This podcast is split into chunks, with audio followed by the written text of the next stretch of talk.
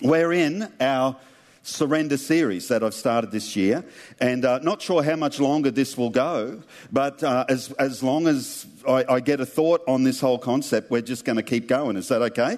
Who's enjoyed the surrender series? Has anyone, yeah, you've been getting a bit out of the surrender series, and, uh, and so I want to take that another step today.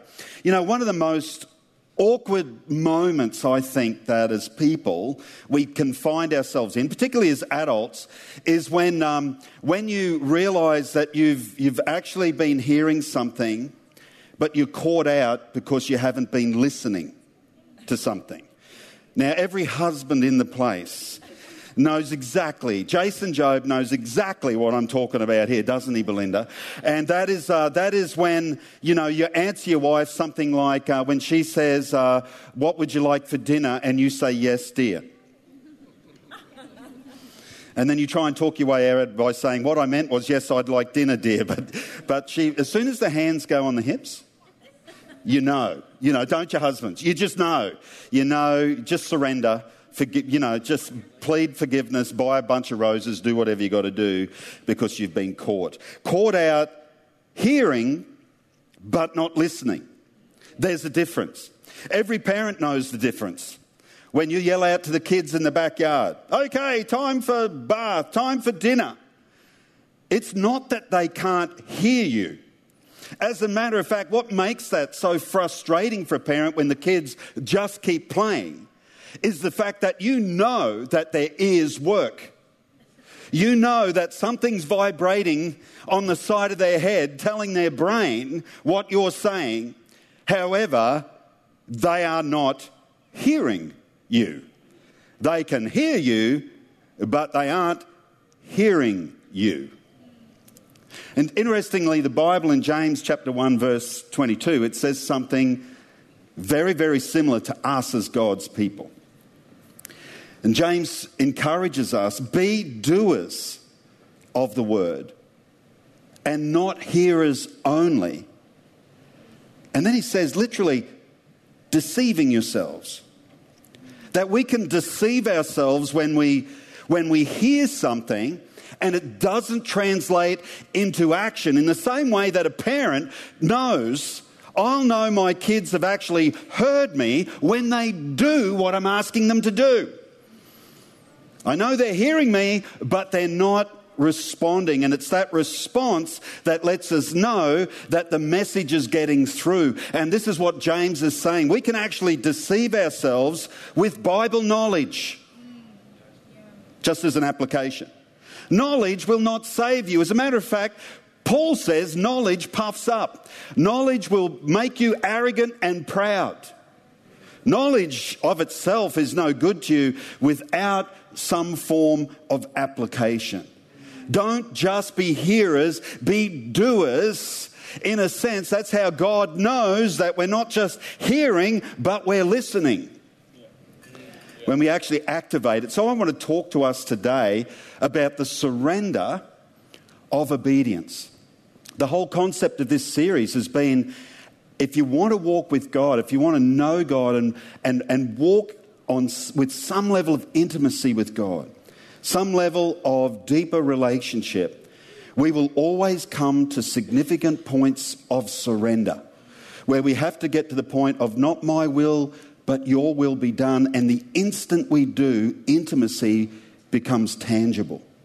And all of us have probably experienced that. So I want to speak to us about the, uh, the surrender of obedience. And in my last couple of weeks that I've spoken, I've actually talked about the blessings of surrendering in obedience. I've talked about the fruits of obedience when I talked about, for example, positioning yourself in life. Some of you might remember that uh, that message that had a few stories attached to it that, you know, trying to get God's purpose and God's plan right. And all of a sudden, when you do that, when you say no to things that look obviously good, but you don't sense there's a God element in it, and maybe saying yes to things that don't look fantastic for you, but you're convinced God's taking you that way, all of a sudden you can find yourself positioned in life in an amazing space that you never thought you would be. God's able to lead you through. Some of you don't sound convinced. Cool. And the other thing, uh, I guess, was provision. positioning, and provision. You know, I love this old quote, but God's provision is strategically placed on the pathway of obedience. And I, I preached a message around that. And I guess those things are the fruits of what I want to talk about today. Today is like the underpinning theology on obedience and what it brings to our lives.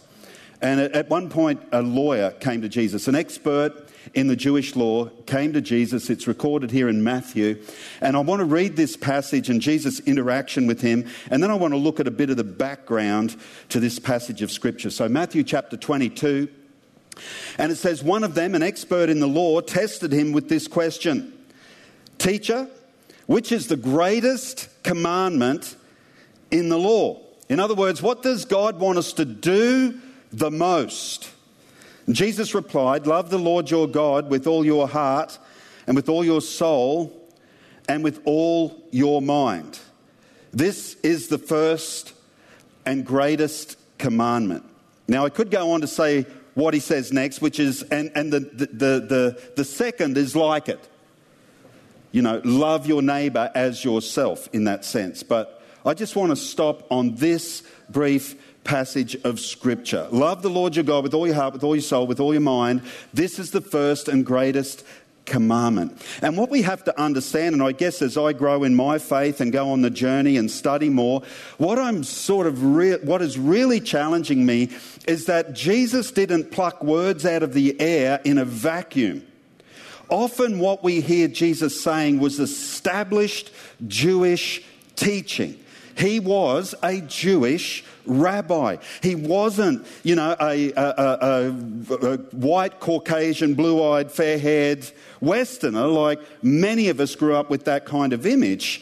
He was a Jewish rabbi.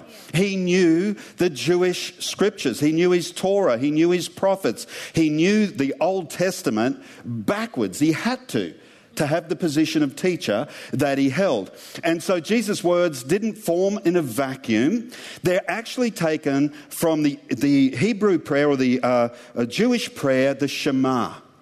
And this was a, a prayer that uh, is taken from a few different passages of Scripture, but this portion that Jesus quotes is actually taken from Deuteronomy chapter 6, verses 4 through 5. And it says this Hear, O Israel, the Lord our God, the Lord is one. Love the Lord your God with all your heart, with all your soul, with all your strength. Does that sound familiar? That's exactly what Jesus answered the lawyer. He gave them a prayer that they, with a few other verses, that's not all of it, but that is the beginning of the Shema, which interestingly enough, it says, Hear, O Israel, and that word for, for hear in Hebrew is Shema. So the prayer is named after the first word, hear. Hear, Shema, hear. And then the instruction comes. And so they strung a few verses together and they would pray this. This was prayed for thousands of years by Jewish people. Even today, Orthodox Jews pray, pray, this apparently twice a day, the Shema, where they pray through loving the Lord your God with all your heart and a few other elements. But again, I just want to zero in on what Jesus picked up on and says this is the greatest command. But before we go there, what has any of this to do with obedience? And to understand that, let's just do a little language thing. We've got to understand language.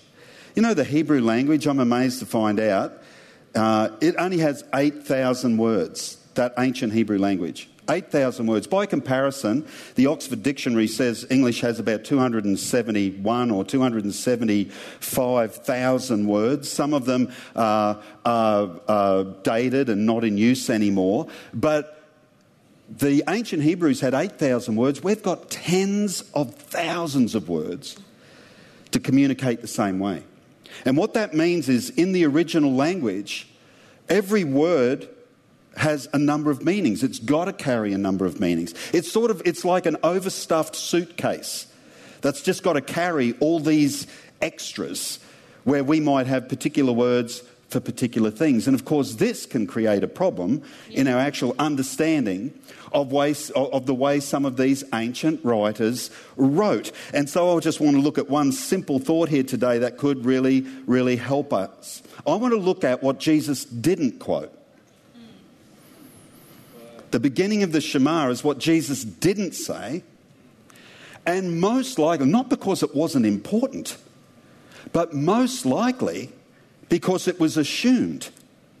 It was set in stone. And he was just asked, What is the greatest commandment? So the, the hero Israel, that might not have really fitted the category of commandment, but I think it was left out simply because it was assumed that people understood that first phrase. So why don't we look at it and just see what it says? Hear, O Israel. Again, that word Shema which actually means more than to perceive sound. It's also translated all through the Old Testament this way obey.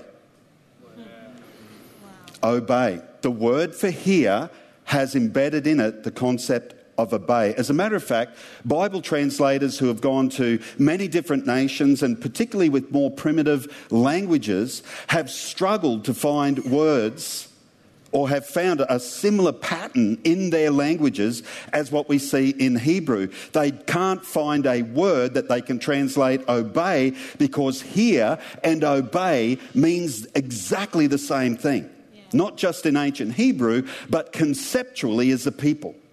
The ability to use less words but convey the same meaning. And yet, isn't it interesting how we can tend quite easily to separate the two? Hmm. This is exactly what James was addressing.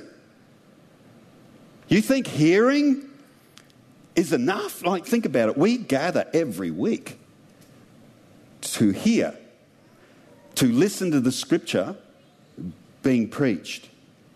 And we can deceive ourselves, James says, into thinking that accumulating knowledge is enough. Mm. And where it says, Hear, O Israel, the whole thought was if you hear from God, embedded within that is obedience to follow. Yeah. And we probably don't have a word that complex in English language. It's all sort of carved out into neat little spots. Genesis chapter 22 is a great example. God blesses Abram because he obeyed.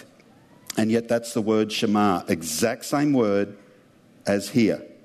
He heard and he obeyed, one and the same concept. So it means not just to hear, but to hear in such a way that it changes you, that you practice what you hear. And then the prayer goes on, you know, it addresses the Lord Adonai, and then it says he is one, which is another really interesting word, this word echad. Um, because interestingly enough, uh, you know, even to this day, probably Jewish theologians would look at that as an indicator that the Trinity is not real, that what we might perceive as Christians as being one God and three persons, it cannot be right because God is echad. He is one. But interestingly, the meaning also says, or also basically means alone, one or alone. And of course, back when these scriptures were written, Christianity and the Trinity wasn't a thing. So, this isn't a statement on the nature of God. This is a statement of how we're to approach God. That He is God alone. That He is Echad. He is one. He stands alone. I worship one God. I don't worship God and money. I don't worship God and pleasure. I don't. That's what the, the, the, original writers are saying. He stands alone and above all to be worshipped. Hear and obey. He is one. And then it launches into what Jesus says you shall love the Lord your God. Which is, a, which is an interesting concept because it's like, how can you command someone to love? How can you force a feeling of love into someone? I think it's one of the rarest feelings that you can actually force. I'm not sure if it's the only feeling. You can force fear, can't you? You get someone to fear fear, intimidation, anger. You can force all kinds of feelings, but you can't force love.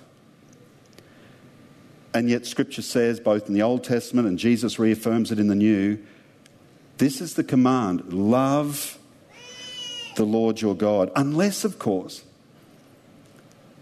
love means something different to feelings.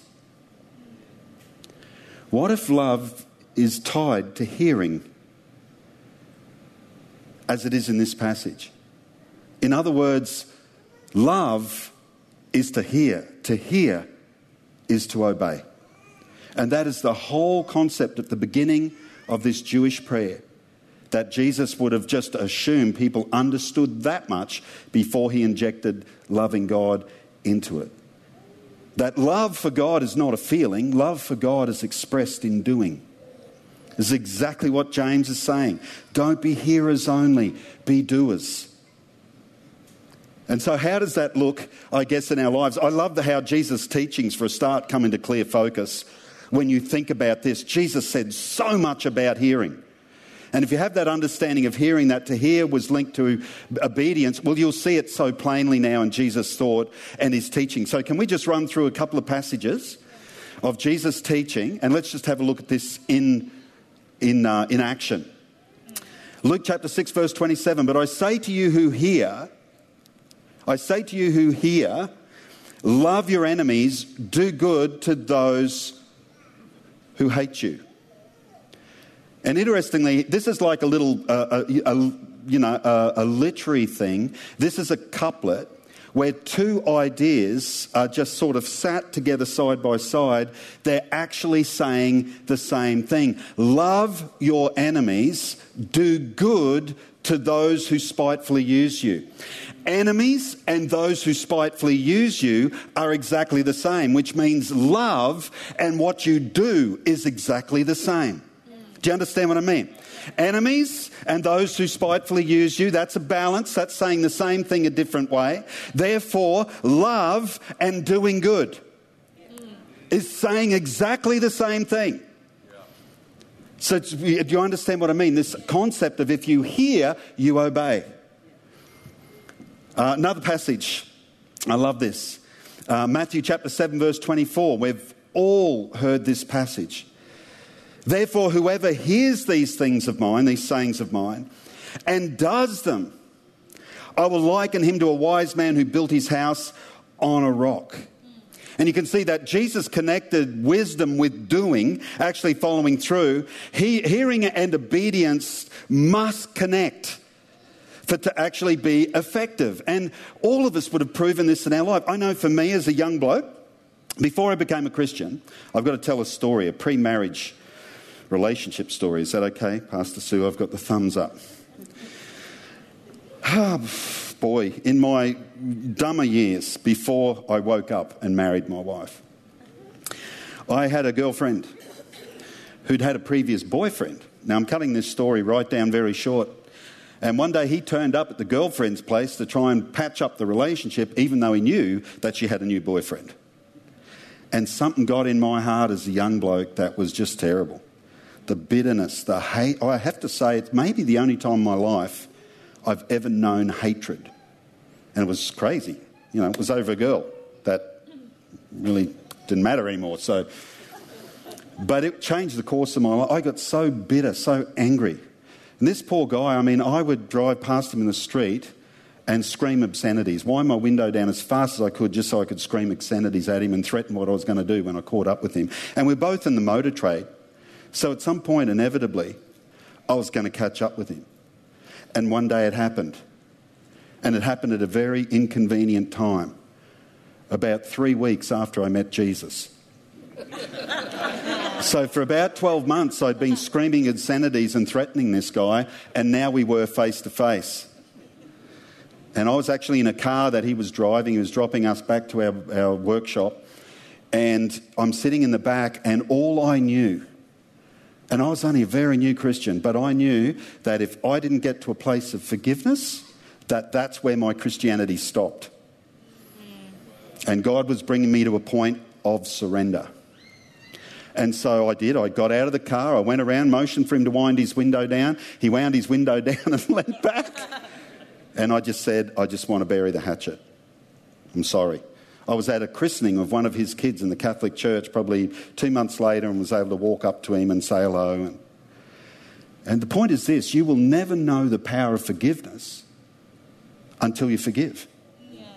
The moment I said that to him, as crazy as it seemed to be, and went against every fabric and fibre of my being and what I really wanted to do, the moment I did it, a weight came off my back that I did not even know was there. And it was like, wow, this is forgiveness. And forgiveness sets you free. But you will never know the power of forgiveness unless you forgive. As a matter of fact, I think this is why Jesus said, if you don't forgive others, your Heavenly Father can't forgive you. And I don't think it's because God doesn't want to. I think it's because you can't receive forgiveness unless you know what it is to forgive. You know, when, it comes to obedience and hearing, it's like the whole tithing generosity message. You can hear it, and from afar you can throw stones at it or poo hoo it, but the moment you enter into it, all of a sudden you begin to understand this is what generosity does. This is the freedom it brings to me about the way I think about my finance. This is the blessings it can bring to others. And you enter into a phase of trust in your relationship with God that you won't get any other way than actually putting some physical trust in Him. Hear and obey. Whoever hears these words and does them is like a man who builds his house on a rock. And here's the interesting thing we know the other guy built his hand on the sand, the house on the sand, and it doesn't say the poor guy who never heard my words built his house on the sand. It says the guy who heard my words but did not do them. See, no, no life is, storm free. We'll all encounter storms, but some lives are storm proof. Mm. Some, storm, some, some lives survive the storm, and it comes down to our obedience. Mm. Are you okay? You've still got you?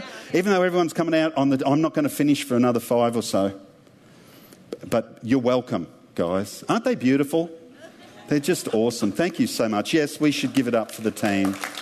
Online, give it up for the team. They love serving you.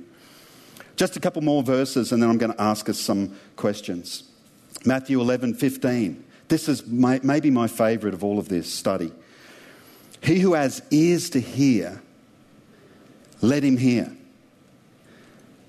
He who has ears to hear, let him hear.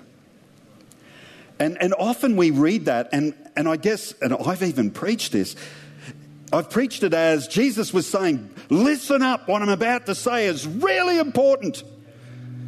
He who has ears to hear, let him hear. No, no, the whole juxtaposition of those concepts is he who wants to understand, let him do. If you want to perceive sound, do more than that. If you really want to understand these principles, don't just listen to them. When you put them into place, when you obey them, they'll come alive within you. He who has ears to hear, he who has ears to obey, the desire to know the truths of the kingdom and obeys them will actually get it.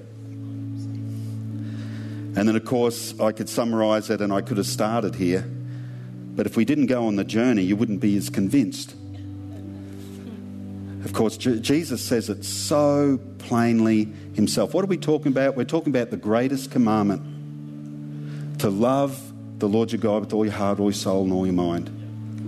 And he summarizes it so simply in John chapter 14, verse 15. And Jesus simply says, If you love me, keep my commands. In other words, if you love me, don't just say you love me. Don't just sing songs. Don't just pray. Don't just read the Bible. If you love me, all of those things are good things. But if you love me, you'll do what I ask. You'll actually not just hear it, but you will practice it, and it will change your life. And the fact is, we practice, we practice what we truly believe, not what we aspire to. You know what I mean? We practice what we truly believe. So, where does Christian faith, where does loving the Lord your God really hit the road? And what does it look like? It looks like things of, I back into someone in the car park. Not here. I'm not talking about a recent incident, although that applies if one has happened. I don't just scamper off. I write a note, put my name on it, even though it's going to cost me money. Because that's a really practical way of not just loving my fellow man, but showing that I've actually heard. I've actually I've heard this. It, it, looks like integrity when we're in a conversation and, and someone is being bagged or badmouthed. We've got an opportunity to either pour a bucket of kerosene on that or pour a bucket of water. And it's in the choice we make whether to enter into slander and running someone down or whether to cover someone with love. It's in that moment that we say, I love the Lord my God with all my heart. Because this is not just about a feeling that I get in a meeting, this is actually about me hearing and obeying. Hearing in a way that has changed my life, change the way that I live. They're just some of the ways. Let's ask some questions. It all leads to questions. I think this is, this is the beginning of it. Where does my knowledge outweigh my obedience? Where does my knowledge of God, of the, the things of the kingdom, where does my knowledge outweigh my obedience to my knowledge? That's a question we've got to ask if we actually want to hear what Jesus is saying. And it's in that point of surrender, when it's, it's in that point when we go, you know what? There's some areas that I need to surrender. There's some things I've been holding on to. I need to surrender. What, you know, what normally props me up or bad attitudes or whatever it might, there's some things I need to surrender to actually show that I've heard what God's saying. Does my lifestyle betray I only have room for one God? Or am I a reflection of, of the prevalent culture? Because our culture has so many gods, doesn't it, to worship? So many distractions, so many pleasures, so many things that can take the main thing and water it down. So really does my lifestyle, does the way I live, does the way that I live out loud in the world, does it reflect I have one God? Because remember, that's what the command was. Hear, O Israel, the Lord is one. He alone is God. We don't serve Him plus, we serve Him alone. And then finally, do I perceive love as an action as well as a feeling? You know, it's okay. It's okay to have feelings. It's not bad to have feelings of love. And those emotive feelings sometimes, you know, do push us towards higher commitment. But at the end of the day, do I perceive that love is more than a feeling? And I tell you what, for every married person here, you know that that's actually a key for all of your life. Love is more than just a feeling, but it goes beyond that into actions. You doing okay today? Yeah. you all right? Cool. Why don't we stand together? Why don't we stand together? Let's just determine not to go out of here hearing only. Let's not let's just not fall foul of the one concept I tried to bring across. You okay? You are doing all right? You went so quiet. Makes me worry. Even online I could tell you were quiet. Let's pray. Father, we thank you for the clarity of your word and the simplicity of your word. If we love you, we'll, we'll do what you would like us to do. We'll be who you want us to be. And Father, we thank you right now this morning for the power of the Holy Spirit. I pray for everyone in this room, myself included, Lord, the power of the Holy Spirit at work in our lives so that we have the grace to cooperate with change that you want to bring, with, uh, with courage that you want to see us step out into. Whatever, whatever is next, whatever our next step is, Father, I pray, meet us right there. With willing hearts, we want to obey you. We want to obey you. We want to show our love tangibly in this world. In Jesus' name. In Jesus' name. While our heads are bowed and our eyes are closed, you know, if you're here with us today, whether online or, or right here in the building, um, putting Jesus number one is where it all begins. You might not be ready for that, or you might be. Today might be a day where you think, you know what, I've tried a lot of other things, but maybe Jesus is the one thing I really haven't fully given myself to. And you might even be in church, but it's like, you know, I've been in church, I've been trying to do this thing, but I've had one foot in the world and one foot in the kingdom for too long. And just right where you are, you can just just make that decision to make Jesus number one in your life. Use simple words like Jesus, I commit my heart to you, my life to you. I want to obey you. Help me to understand what that means. Just open your heart right where you are. And, and if you're making that decision, James is just going to come and let you know what you can do to follow up on it. Let's thank Pastor Chris. What a incredible, incredible word.